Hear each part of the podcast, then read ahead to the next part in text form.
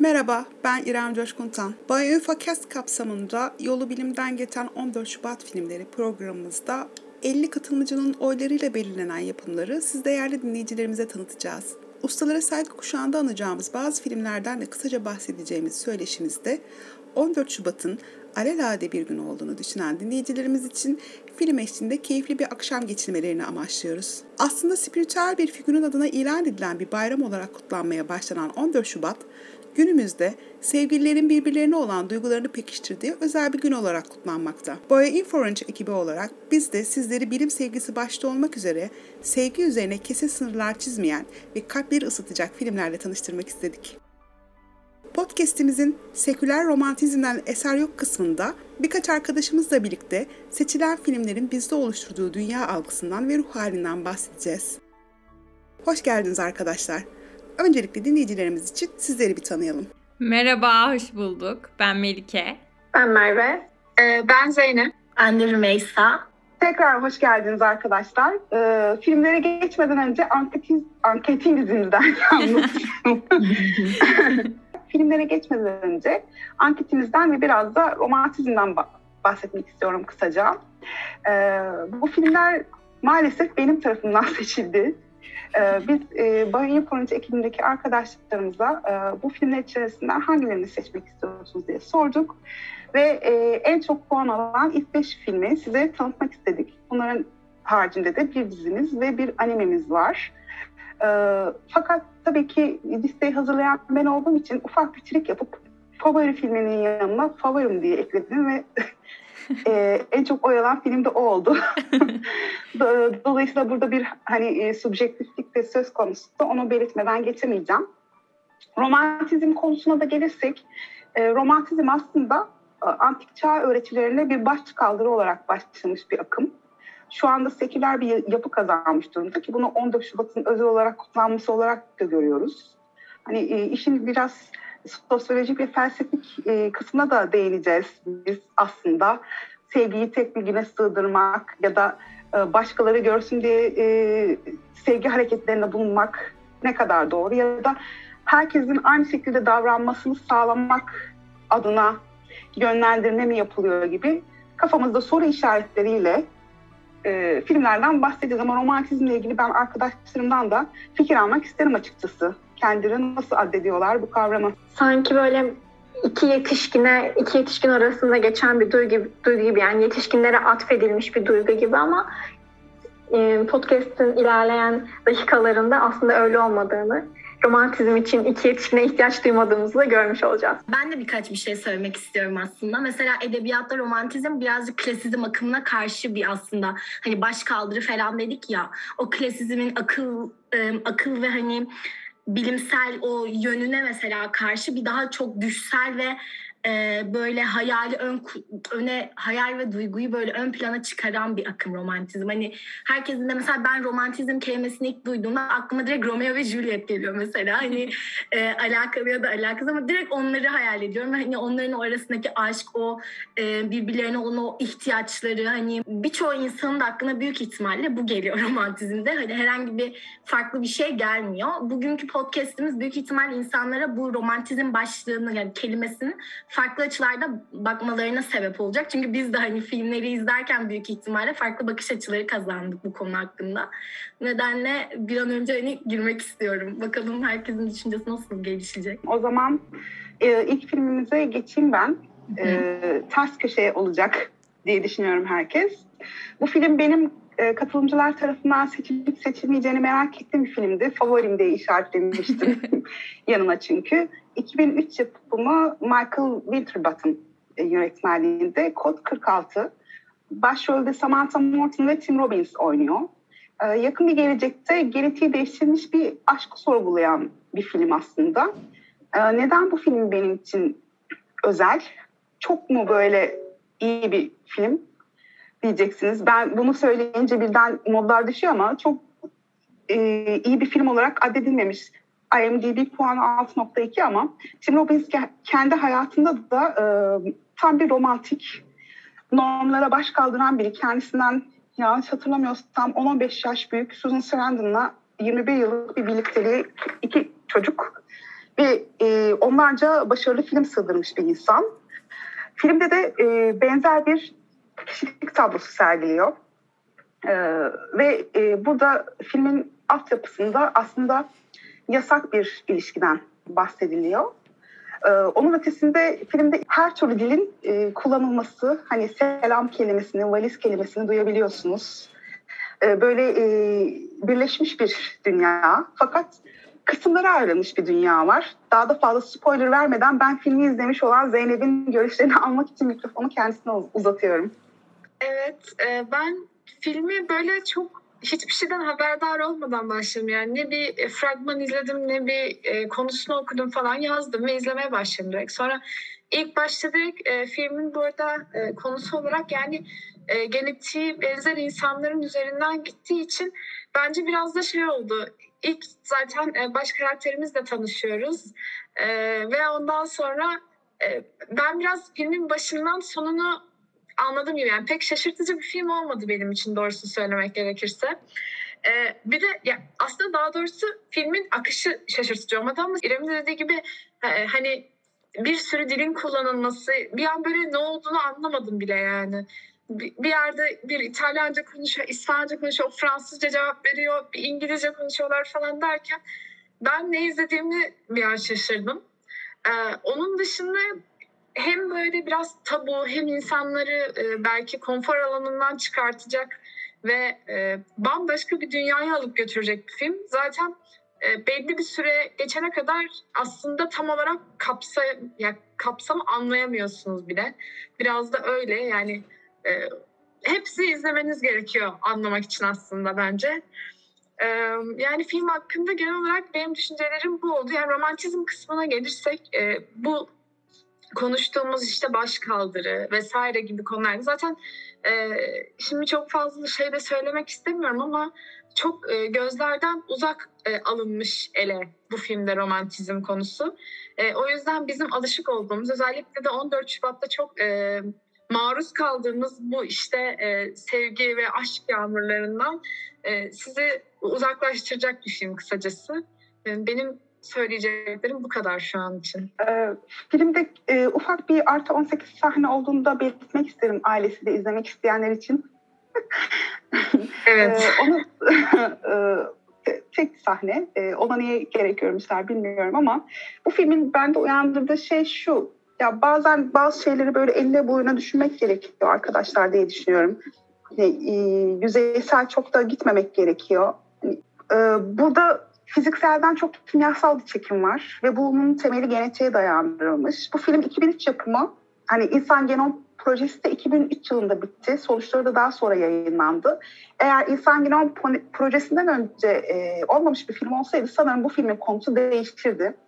Çünkü zaten e, dünyadaki milyarlarca insan, tüm insanlar arasındaki fark yüzde bir buçuk. Yani e, polimorfizm açısından geri kalan yüzde doksan dokuz, doksan sekiz virgül beş kısmımız birbirimize benziyor genetik olarak e, genom çapında. E, dolayısıyla hani e, biraz alıntı verebilir miyim ya burada?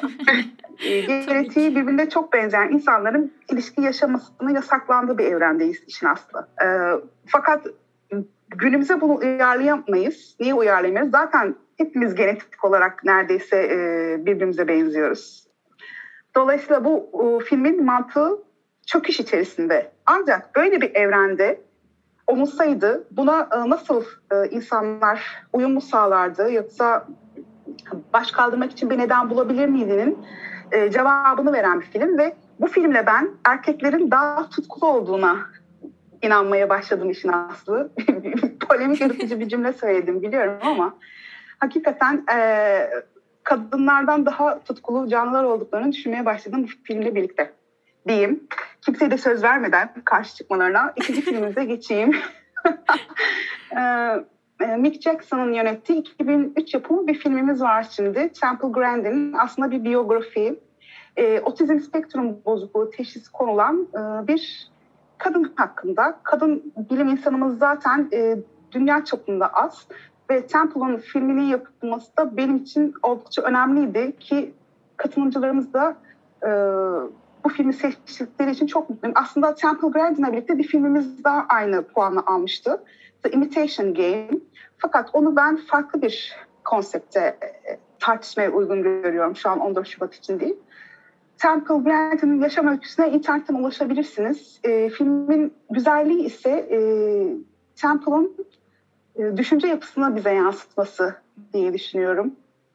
Hani e, iletişim bozukluğu olarak nitelendirilen, bence ki değil, e, dünyayı farklı algıladıkları için aslında biz kendileriyle iletişim kuramıyoruz normal olarak adledilenler.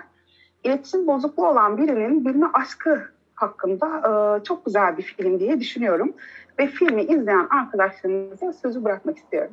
Ben izledim filmi ve gerçekten çok etkilendiğim bir film oldu. Zaten kendi, hani film gerçek hayat hikayesi anlattığı için bu da birazcık daha fazla etkilenmeme sebep oldu açıkçası. Ee, bu filmde filmi aslında önce bir sözünü söylemek istiyorum. Yani bir şey okudum daha doğrusu.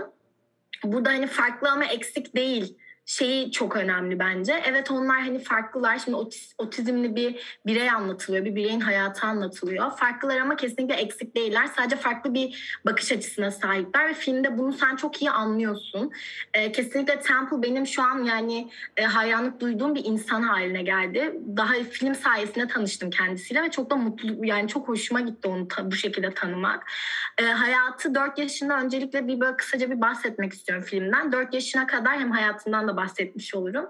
dört yaşına kadar konuşamadığı için ailesi, annesi bunu işte doktora götürüyor ve burada bunun konuşamadığını ve e, ileride de hani çok da başarılı olamayacağından falan bahsediliyor. Ama bunu annesi kabul etmeyip yine de kızın arkasına durarak kızına eğitimler vermeye çalışıyor ve onu her açıdan geliştirmeye çalışıyor. Sonrasında insanların içine sokuyor. Ve e, Temple bir süre zorbalığa uğrasa da bir şekilde ortamda ayakta durmayı başarıyor ve e, yazın gittiği çiftlikte hayvanlarla daha da çok iletişim kurarak tamamen artık hayvanlarla empati kurmaya başlıyor ve onlar onlar gibi de onların bakış açısıyla projeler geliştiriyor ve bu da onun hani daha da çok gelişmesine ve e, yani o hayvan bilimi uzmanı zaten kendisi ve daha da hani hayvanlar için e, projeler oluşturmaya da devam ediyor filmde. Ve buradaki romantizm de belki de onun bilime olan aşkı ve bitmek bilmeyen hani o çabası olabilir bence bu filmdeki romantizm. Bilmiyorum, ben bu filmden gerçekten etkilendim ve ders çıkardım. Hani e, otizmli insanlara ya da yine bunun gibi bizim böyle farklı gördüğümüz o kişilere olan bakış açısı daha da çok değişiyor ve ister istemez onlarla, onların aileleriyle empati kuruyorsunuz. Ve bazen de şey oluyor, acaba ben bu, bu insanlara ne kadar saygı duyuyorum toplum içinde gördüğümde ya da onlarla bir ortamda bulunduğumda. İster istemez biraz içe dönüşte yaşadım açıkçası. Yani benim bu film hakkındaki düşüncelerim ve söyleyeceklerim bu kadar. Hatta ta, daha etkisinden hala çıkabilmiş değilim. Tam cümlelerimi de toparlayamadım bu nedenle. Kesinlikle herkesin izlemesi gereken ve hayatını okuması gereken bir kadın e, Temple. Böyle örnek ol, aldığım bir bilim kadını da oldu büyük ihtimalle. Hayatına falan daha da çok araştıracağım yani. Bu şekilde çok beğenerek izledim. Umarım herkes izler bu podcast'ten sonra da. Konuşamıyorum. Bayağı duygulandım sen konuşurken Rümeysa. Bu film insanların algısını değiştirebilecek bir film. Çünkü biz o kadar çok e, değişik şeylere maruz kalıyoruz ki inanın arkadaşlar hepimizin algısı değişti. Artık normal düşünemiyoruz. Yani mantık çerçevelerimiz e, sınırlarını aştı ve çok mantıksız düşünmeye başladık diye düşünüyorum. Devamlı maruz kaldığımız çevresel faktörlerden diye. Bu film e, zihninize e, reset atmak için güzel bir film. Gerçekten. Çünkü filmde de görüyorsunuz zaten Temple kendi hayatında da söylüyor. Her şeyin farkında. Kendisine yapılan ayrımcılığının da farkında. Dışlanmışlığının da farkında.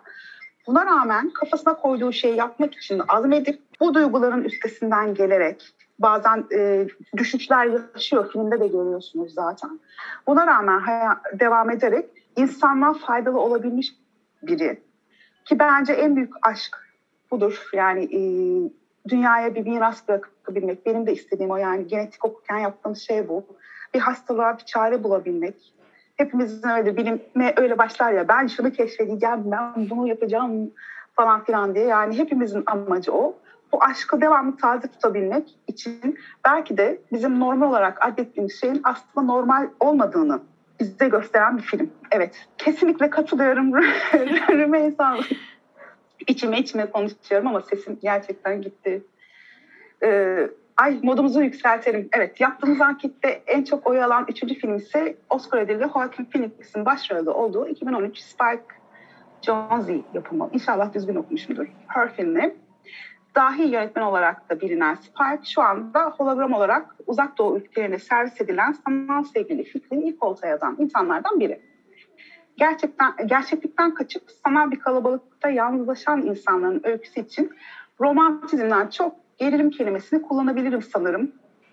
Çünkü aslında bana göre Her bir çok oluş hikayesini anlatıyor. Size göre neyi anlatıyor arkadaşlar? Ee, Her e, benim böyle yıllar önce izlediğim bir filmdi. Belki de biraz fazla erken izledim. Tam olarak konseptini anlayamadan, daha kodlama nedir, işte yapay zeka nedir bilmeden izlemiştim bu filmi. O zaman için bile benim için çok şaşırtıcıydı. Ee, şimdi tekrardan göz attığımda yine görüyorum ki yani e, bence gerçekten bu tarz böyle filmler bizim izlediklerimiz yine çok güncel filmler değil ve e, zaman geçtikçe git, gittikçe bu filmlerin gerçekleşme olasılığı artıyor gibi sanki. Bu e, yapay zekaların ya da işte işletim sistemlerinin hayatımıza dahil oluşu vesaire bu konular hep e, daha da güncelleşiyor. E, bu filmde ya beni böyle en çok e, şey konusunda çekti. Her, aslında herkes kendine e, benzer olanı benzer olmayana tercih ediyor. Belki de bu filmden en çıkarılan en popüler sonuç bu değildir. Ama beni e, en çok etkileyen noktalardan birisi buydu. Yani kendi cinsine, kendisi gibi olana çekiliyor ve onu tercih ediyor. Bir yerde o, onun gibi olmayanı daha kolay gözden çıkartabiliyor.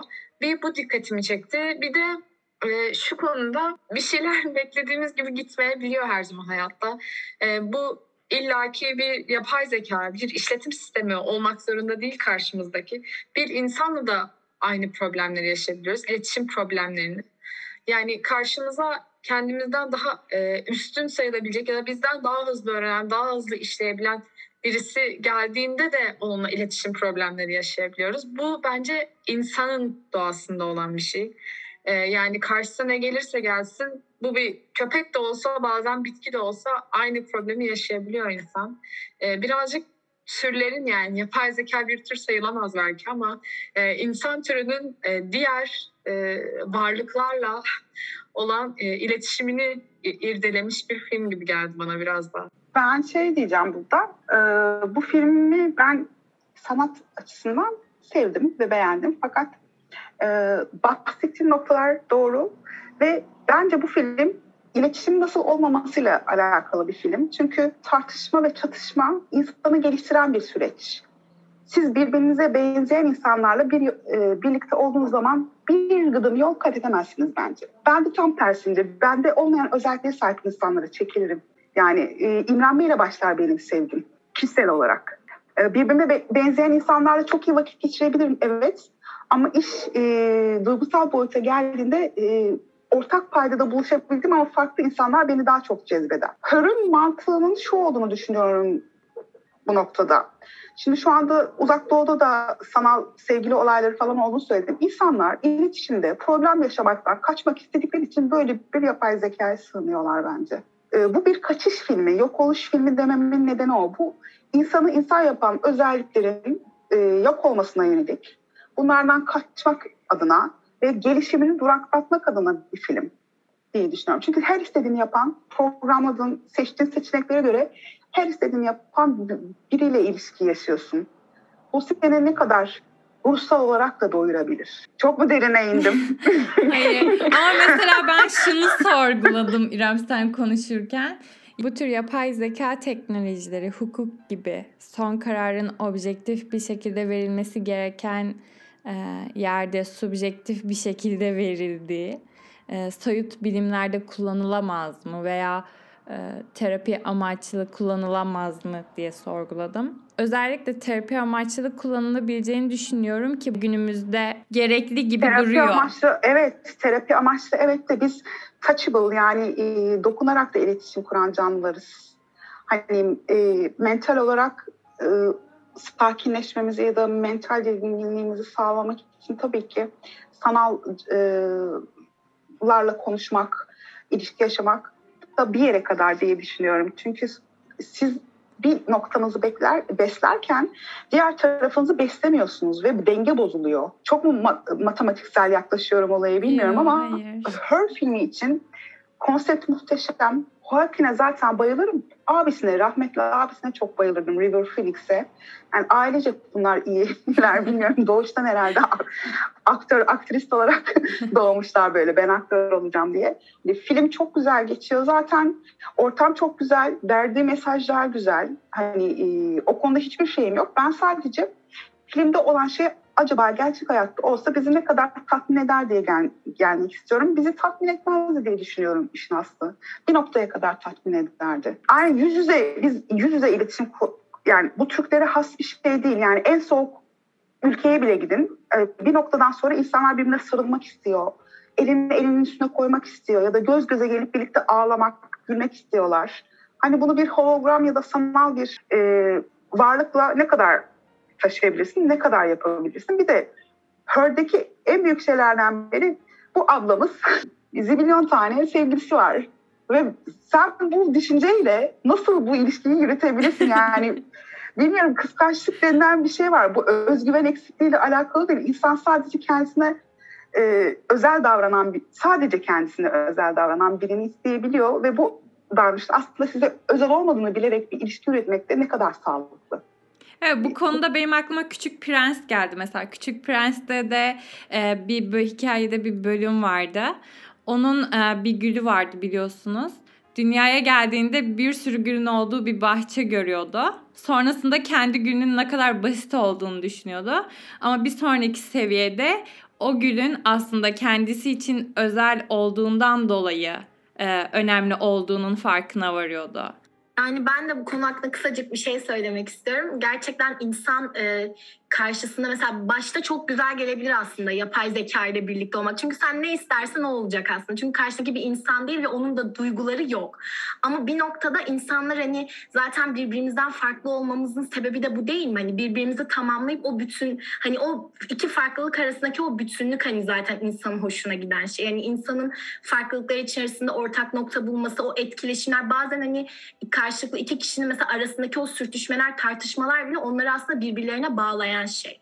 Karşındaki yapay zeka olduğunda istediğin şeyi onu role büründürebileceğin için bir noktadan sonra bence bu bizi daha da çok yalnızlaşmaya ve bazı sosyal insani yeteneklerimizi kaybetmeye itecektir. Umarım böyle bir şey asla olmaz bu arada. Hani çünkü insanla konuşmaktansa herkes bir yapay zekayla iletişime geçmeyi tercih edecektir eminim. Ama bunun olması insanları daha da çok yalnızlaştırıp melankoliye ve depresyona sürükler bence.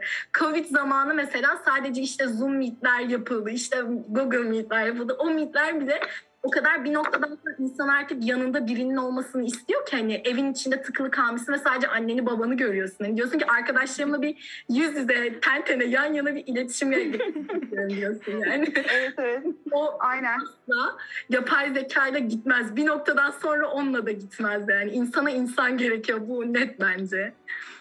Katılıyorum kesinlikle ama e, yine de konsept olarak ve e, düşünsel olarak terapi amaçlı bence böyle bir şey mümkün olabilir. Hatta bir tane de film vardı, şu an ismini hatırlamıyorum ama e, eski ölen sevgilisinin ya da eşinin bilincini bir robota yüklüyordu e, bir bilim insanı.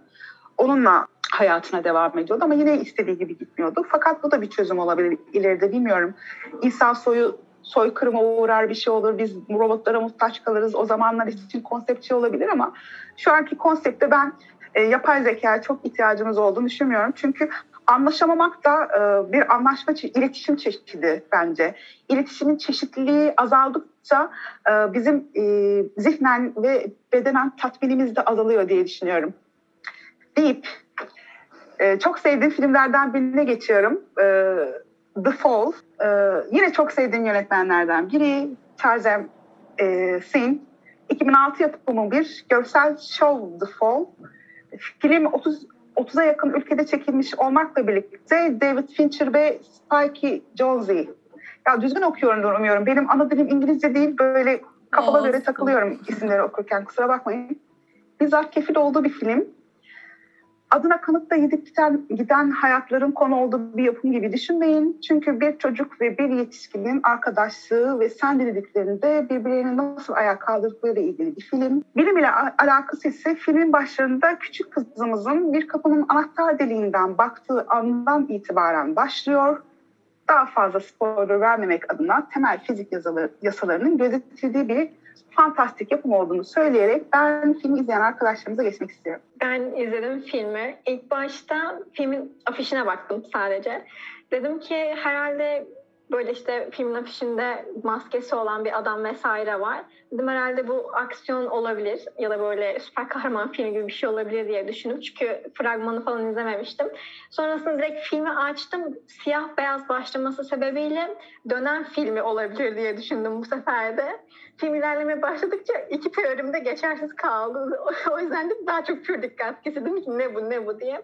Çok güzeldi. Şöyle ki aslında film şey podcast'ın başında dedik ya romantizmin aslında ne olduğundan bahsettik ve sadece iki yetişkin arasında gerçekleşmek zorunda olmayan, yani tensel bir şey olmak zorunda değil yani aralarında ya da aşırı cinsel içerikli ya da böyle çok duygusal bir şey olmasına gerek yok. Aslında onu gösterdi bu film bana. Filmde çok tatlı, sevimli bir kız çocuğu var. Kendisinin kolu kırılmış. Aynı zamanda başrolümüzdeki adam da intihara meyilli bir dublör ve çekildiği bir film sahnesi çekerken sakatlanıyor. Yani aslında bir yetişkin beyefendi ve küçük bir kız çocuğunun aynı yerde tedavi edil e, tedavi gördükleri sırada birbiriyle karşılaşmasıyla başlıyor. Burada beni en çok etkileyen şeylerden biri şu oldu. Normalde bir film çekilirken hani tek bir ana konusu olur. Bir e, sonuca varılır. Tabii ki hani yan olaylar gerçekleşir ama o yan olaylarda aslında ana sonuca varmak için gerçekleşir. İşte entrikalar döner, çeşitli planlar yapılır. Bunda hiç öyle bir şey yoktu. Ana bir olay var ama o ana olayın içindeki kurgu da Ee, nasıl anlatsam o ona, ana olayın içindeki kurgu da aslında bu iki karakterin oluşturduğu bir kurgusallık. O yüzden benim çok hoşuma gitti. Daha önce de hiç böyle bir film izlememiştim. Bu şekilde bir kurgusu olan bir film. İlk başta aslında izlerken tam böyle yeni yeni başlarken konular dedim ki oyunculukları biraz sanki yapay gibime geldi ama sonra o yapaylığı da çok beğendim. Çünkü aslında orası bir hikaye anlatıyorlar orada sana. O, o yüzden çok çok beğendiğim, herkese tavsiye edeceğim ve bakış açınızı değiştirecek bir film olduğunu düşünüyorum. Yani e, hayatınızda karşılaştığınız, ben tesadüfe inanan bir insan değilim. E, film ne kadar fantastik bir kurgu olsa da hayatta karşılaşılan her şey size bir şey katıyor. Ve e, aslında gerçekten bir düşüş hikayesinin e, nasıl karanlıklardan aydınlığa çıktım e, hikayesine dönüşebildiğini çok epik, çok naif, E, kah hüzünlü, kah seveceğim bir modda. Çok içten, evet. Evet, çok içten bir şekilde anlatıyor. Zaten oyuncu Lee Pace'in çok sevdiğim dizisi de var. Buraya onu da not için Pushing Daisies. İki sezon sürmüştü. E, izlemek isteyenler olursa e, o, o diziye de bakabilirler. Hani e, ben Lee Pace'i bu tarz filmlere ve dizilere yakıştırıyorum. on dört Şubat'ta da içinizi ısıtacak böyle battaniyenin altında izleyebileceğiniz güzel bir film deyip listemizdeki son filme geçmek istiyorum. Bu film aslında üç tane filmle birlikte aynı oyları aldı ki diğer bir filmde benim bu listeye sokmak istediğim Shaun of the Dead'ti, zombili komedi, aşk, kan, intikam falan fakat bu filmi çok çok seven ve çok isteyen bir arkadaşımız vardı. O yüzden e, bin dokuz yüz doksan yedi yapımı Contact'ı son filmimiz olarak aldık biz listemize. Varoluşu sorgulayan bir film. Bilmeyenler için hatırlatayım. Carl Sagan'ın aynı adlı romanından uyarlandı ve e, bence en hafife alınmış bilim kurgu yapılarından biri Contact. Bu filmi özel kılan bir de diğer detay ise akademik hayat, hayat hakkında bilimsel araştırmanın amacı akademisyenlerin ve araştırma fonlarının kültürü ve sıradan bürokrasi gibi konulara değinmesi. Ayrıca tabii ki discrimination da var, kadın bilimci konusu. Teşekkürler İrem. Ee, film hakkında senin söylediklerine ek, eklemek istediğim, daha doğrusu ana karakterlerle ilgili eklemek istediğim iki nokta var. Birinci nokta, filmde ana karakterlerden olan Ellie bilimsel inancı simgelerken Palmer'da tanrısal inancı simgeliyor ve filmin sonunda e, spoiler olacak ama Erin'in deneyimlediği şeyi kanıtlayamaması sonucunda ikisinin bu e, inançsal özelliklerinin diyeyim, e, yaratılışçı bir düşünceye bağlandığını görüyoruz. E, diğer bir noktada ise Elin'in muhteşem iradesi diyorum ben. E, ben subjektif olarak, yani kişisel görüşüm, varlığımızın ne kadar irade sergileyebildiğimizle paralel olduğuna inanıyorum. Yani biz ne kadar irade sergilersek o kadar varız. Burada Eren'in gösterdiği irade hem onun hem de inandığı düşüncenin varlığını e, gerçekleştiriyor aslında. Film kesinlikle bu açıdan bence eşsiz ve güzel bir örnek. Bunun dışında filmde romantizm bangır bangır değil. Aslında bu filmde hiçbir şey bangır bangır değil. Film kesinlikle yalın bir bilim kurgu. E, buradaki romantizme ben Palmer ve Ellie üzerinden değineceğim. Ee, bu karakterler güçlü bir birliktelik sergiliyorlar ki, dediğim gibi, biri bilimsel inancı simgeliyor, diğeri tanrısal inancı simgeliyor ve bu e, inanç sistemleri diyeyim taban tabana birbirine zıt aslında, çağdaş günümüzdeki bilimle e, ve tanrısal inançla ikisini düşününce. E, şöyle bir nokta var aslında, e, bu normal bir şey değil. Bu birliktelik anormal duruyor. Ee, yani normal Palmer ve Ellen'in birlikteliği bu bağlamda normal olana bir başkaldırış. Yani romantizmi karşılık geliyor diye düşünüyorum. Çünkü e, normal olan da aslında filmde bir sahnede görüyoruz. Çok spoiler vermeden hemen değineceğim. Filmde bütün hazırlıklar tamamlanıyor. Sonra kimin diğerleriyle iletişime geçecek, kontak kuracağına karar verileceği zaman tanrısal inanca sahip olmayan birinin çoğunu temsil edemeyeceğinden dolayı e, eli e, egale ediliyor diyeyim. E, umarım çok fazla spoiler vermemişimdir. Burada e, böyle bir durumda Palmer ve Ellen'in birlikteliği bu bağlamda bana kalırsa bir başkaldırış durumu. Bunun dışında tamamen kişisel bir görüşüm olarak eklemek istediğim bir şey var. O da o da zihnimizin hormonlar aracılığıyla bizde oluşturduğu bir illüzyon mevcut ve biz bunlara duygular diyoruz aslında ve gerçek değiller. Bu gerekli bir durum çünkü algıladığımız dünyada, fiziksel dünyada harekete geçmemiz için gerekli ki irade gösterebilelim gibi bir hipotezim var diyeyim. Hatta Dune filminde bir replik vardı ve bana bu durumu hatırlatmıştı. O da kapana kısılan hayvan bacağını kemirmeye başlar. En basit örnek olarak acı çeken insan acı gören durumdan kaçmaya çalışır mesela. Harekete geçer. Acıyı kontrol etmeye çalışmaz içgüdüsü olarak. Burada ben sevgiye değinmek istiyorum. Sevgi bu illüzyon olan duygulardan bağımsız bir duygu bence ve e, garip bir e, olayı var. Ben bilmiyorum, yani çözemedim. Ama sevginin farklı olduğuna inanıyorum. Burada da Palmer ve Ellen'in bu romantizmini besleyen kaynağın sevgi olduğuna inanıyorum ki filmin sonunda ikisi çok güçlü e, gözüküyorlar. Yani birlikteliklerini geçtim. İkisi gerçekten güçlü e, gözüküyorlar ve eşit anlamda güçlü gözüküyorlar. Um, nasıl desem? Yani orantısal bir şey bu. Um, karakter olarak değil de yani orantısal bir büyüklük diyeyim.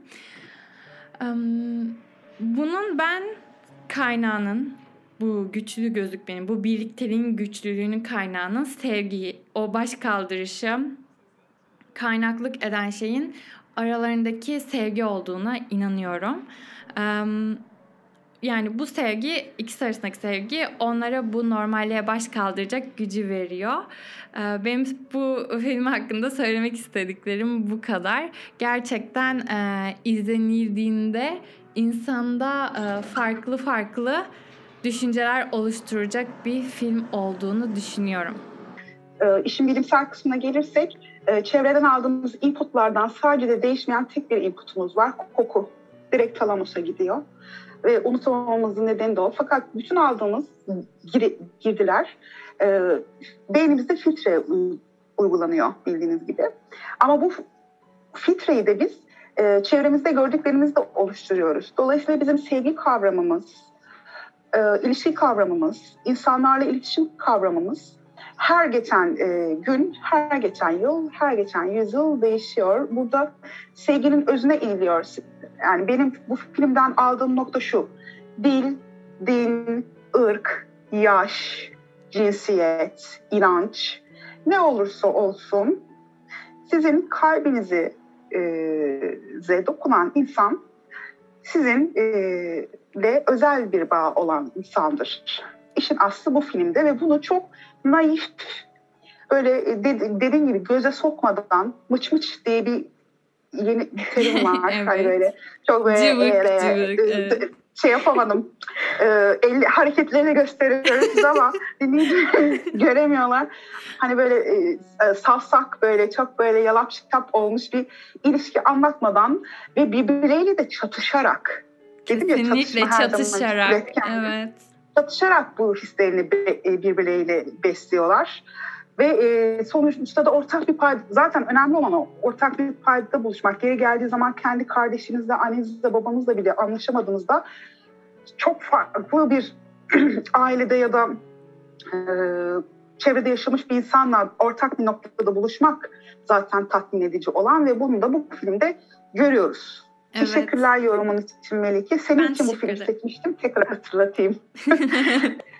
Şimdi seçilen diziye geçmek istiyorum. Babylon Five, Firefly, Flash Forward arasından açık ara sıyrılarak anket katılımcıları tarafından en çok oyu alan Bio, Biohackers, iki bin yirmi yapımı bir biyoteknoloji dizisi. Benim dikkatimi çeken e, dizinin konusundan ziyade çekildiği ülkedeki yemyeşil ortam, bisikletli insanlar ve uyumlu mimari olduğu. Biyolojik bilimler okuyanlar için ise laboratuvar sahnelerindeki steril olmayan durumlar sinir bozucu olabilir. Şimdiden söyleyeyim. Onun dışında az romantizm, çokça bilim diyerek on dört Şubat'ta izlemeniz için ben tavsiye ediyorum. Ee, ben dizi hakkında küçük bir şey eklemek istiyorum. Ben diziyi izlemedim. E, fragmanını izledim dizinin. Ancak e, İrem'in de dediği gibi e, şey bu, yani fragmanda dahi e, steril olmayan laboratuvar sahnesine geçtim. Bir üniversite laboratuvarına baktım. Dedim ki bu üniversite laboratuvarı nerede var? Ha, kimin hocası bu çalışmaları yapıyor yani? Hani tamam, bilim kurgu yani, ama kurgu ya, bu kadar kurgu olabilir. Gerçekten yani şey, tabii izlerken bazı şeyleri göz ardı etmek gerek. Bunlar hep prodüksiyon ama bir bakınca içim acıdı hani böyle. Ben de e, biyoloji alanında yani okuduğum için dedim nerede bu laboratuvarlar yani? Nerede bu çalışmalar? Üzücüydü biraz. Sen neredesin, ben neredeyim, nasıl oluyor bu işler falan. Ama keyifli bir iki sezon zaten şu an. Bir platformdan da ulaşılabiliyor. Ulaşılabilirlik açısından ve izlenebilirlik açısından güzel bir dizi. Dolayısıyla tavsiye ediyoruz. Bir de bağlı bölüyorum. Ee, şey geldi de aklıma. Şimdi direkt fragmanda gösteriyor zaten. O yüzden ben bunu spoiler spoiler olarak saymıyorum ama işte e, floresan bir fare var, evet. e, herhalde bir bölümünde, hangi bölümünde olmuyor ama oradan benim aklıma direkt şey geldi, e, doğal olmayan seçilim e, belgesel, yani belgesel dizi, mini dizi tarzında bir program da vardı yine Netflix'te. Ee, orada da e, bu tarz çalışmalardan falan bahsediliyordu. Sanki böyle o programın e, dizileştirilmiş hali gibi geldi bana, böyle birazcık e, ilginç yani. Eminim alakaları yoktur ama fragmandan bana öyle bir hissiyat verdi yani. Kopuk kopuk o ilginç, e, çok alakası olmayan bir, ben izlediğim için diziyi söyleyeyim, çok alakası olmayan bir şey koymuşlar. Sadece e, floresan fare göstermek için göstermişler bence. O yüzden çok takılma oraya diyorum. Ee, ve animeye geçiyorum çünkü burası bir e, savaş alanına döndü. En sevdiğim üç animeyi koydum ben arkadaşlar. Ee, biri Anohana, The Flower We Saw That Day, diğeri Haikyuu, son zamanlarda izlediğim ve e, bir üçüncüsü de Paprika. Paprika ile Haikyuu aynı oyları aldı. Kusura bakmayın, biraz rahatsızım, sesim gidip geliyor.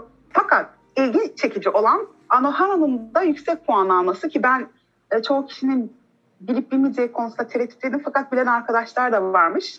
O yüzden biz bugün iki bin altı yapımı Konstataşı e, e, yönetmenliğindeki Paprika'dan bahsedeceğiz.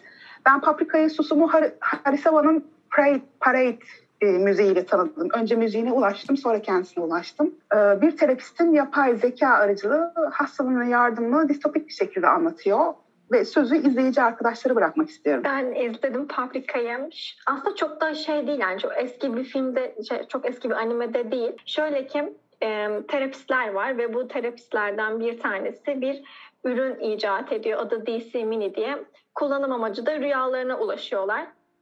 E, bunu kullanan kişilerin aslında bu e, tedavi amaçlı geliştirilmiş olan icadın daha sonrasında nasıl silah olarak kullanılabilir bunu görüyoruz. Rüyalar aleminin bir karıştırılması, ondan sonra pek çok insanın aynı alemi bir anda yaşaması ve daha sonrasındaki rüya alemiyle gerçek dünyanın bir araya gelmesi gibi konuları ele alıyor. Beni e, anime ile ilgili en çok etkilen şey görsellikleri oldu. Yani kullanılan renkler, oradaki karmaşıklık ve aslında izlerken aklıma ilk Picasso gelmişti. Çünkü Picasso'nun tablolarında da bunu çok görürüz. Böyle çeşitli şekiller, işte bir yerde insan kafası vardır, bir yerde şekil vardır. Böyle e, neyin nereden geldiğini pek anlamazsınız yani. O, bu anime de bana öyle gelmişti. Aynı zamanda sizin de dediğiniz gibi şarkıları vesaire de oldukça güzeldi. İzlemenizi tavsiye ederim. Paprika'dan kısaca bahsedip e, bahsetmek istedim. Çünkü diğerleriyle de ilgili izlemiş arkadaşlar var.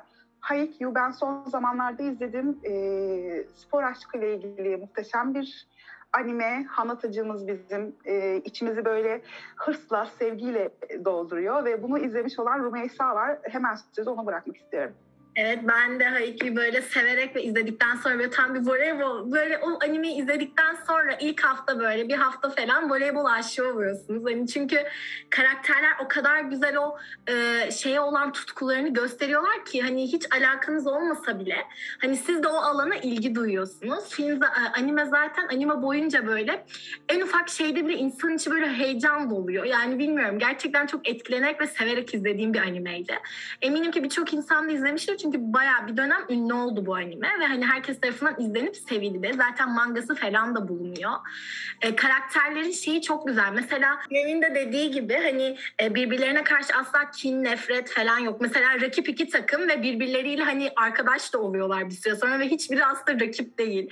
O da çok insanı etkiliyor ve hani bu işte Hanata baş karakterlerden biri aslında ve onun mesela boyundan dolayı ona çok böyle birazcık e, küçümsenen biri kendisi. Sen mi voleybol oynayacaksın falan diye bayağı küçümseniyor. Onun kendisiyle birlikte başrolü üstlenen diğer karakterle olan o uyumu da çok güzeldi. Mesela birbirlerini tamamlamaları da çok güzeldi.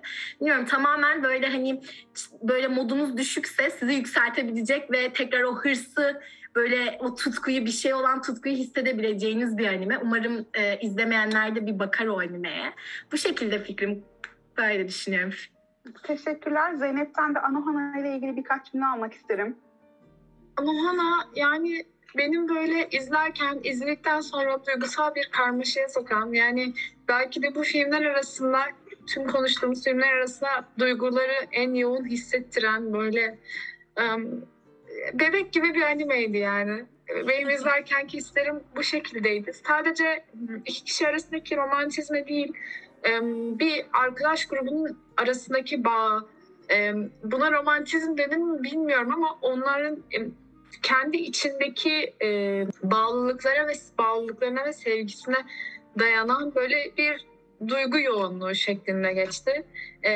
O kadar etkilenmiştim ki ve bence müziğinden tutun görseline kadar, hikayenin ilerleyişine kadar her şeyiyle muhteşemdi. Ben hala e, giriş müziğini e, dinliyorum.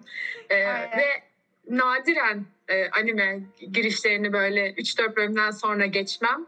Bunu hiç geçmedim. Her seferinde dinledim. Çok güzeldi. Yani e, duygusal anlamda gerçekten bir yoğunluk ve size böyle ha benim hala kalbim varmış dedirtecek e, animelerden biri yani bence. Yani taşlaşmış kalpleri bile yumuşatabilecek bir evet, anime yani böyle bir özüne dön diye bir sarsıyor sizi. Hani çizgi film vari deyip düşünmeyin, e, seriler deyip düşünmeyin ama altı tane e, arkadaşın e, bu dünyada e, olup olmadıklarından bahsetmeyeyim ama hani e, biraz alıntı olmuş oluyor. Ee, ilginç hikayesini e, izliyoruz Anohana'dan. Ben bütün arkadaşlarıma teşekkür ediyorum. Ustalara saygı kuşağında yaratıcı yönetmenlerin sevgiye dair bazen gerçekçi, bazen de iç burkan filmlerine yer vereceğiz. Seçmekte oldukça zorlandığım bir bölüm olduğunu söylemek zorundayım. Zira birbirinden güzel ve ilginç filmler yapılmış şimdiye kadar. Bunların arasından görselliği ve temas etmeden sevmenin olanaklı olduğuna dair öne çıkan iki bin bir Von Kar-wai yapımı In the Mood for Love, ülkemizde Aşk Zamanı ismiyle gösterime girmiş bir film. Eşleri tarafından aldatılan iki kişinin aynı tuzağa düşmeden epik görseller ve müzikler eşliğinde yaşadıkları ızdıraplı gönül birlikteliğini izleyeceksiniz. Takashi Miike, sevenleri tarafından bilinen ve ya sevdiğiniz ya da hiç sevmediğiniz işleri imza atan kara komedi filmleriyle ünlü bir yönetmen. Tabii ki benim en sevdiğim yöneten, yönetmenler arasında bulunuyor. Ve kendisinin iki bin on dokuz yapımı Hatsukoi filmi, kan, vahşet ve travmalarla birlikte kahkahalar atılabilen nev şansına münhasır bir film. iki bin on sekiz Zenkimo yapımı Ying, monokromatik evreninde imkansızın gerçekleşmesine dair fantastik bir hikaye anlatıyor. otuz sekizinci İstanbul Film Festivali'nde izlediğim bu filmi kesinlikle tavsiye ediyorum. iki bin on beş Hans Holm yapımı A Man Called Ove, İsveç'ten katılıyor aramıza.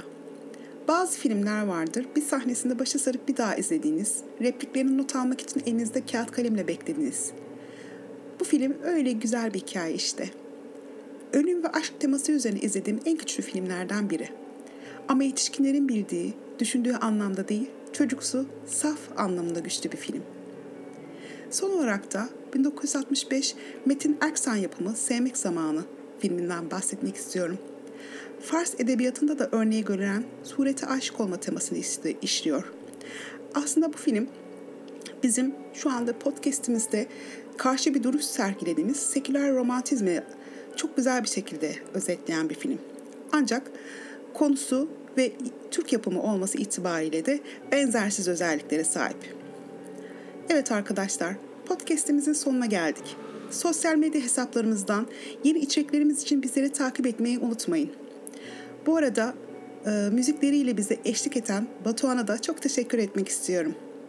Ayrıca e, konuşmacı arkadaşlarımızdan Merve'nin de on dört Şubat doğum günü. E, tarihte bir iz bırakabilmek açısından bu podcast'imizde de kendisinin doğum gününü kutlamak istiyorum. Bizleri dinlediğiniz için çok teşekkür ederiz. Herhangi bir sorunuz, eleştiriniz, öneriniz olursa sosyal medya hesaplarımızdan bizlere ulaşarak fikirlerinizi belirtebilirsiniz ve böylelikle biz de kendimizi diğer programlarımız için geliştirebiliriz. Hepinize güzel bir on dört Şubat diliyorum. Ee, sevgiyle kalın diyorum. Görüşmek üzere. Hoşça kalın. Görüşmek üzere. Sevgiyle kalın. Hoşça kalın. Bye bye.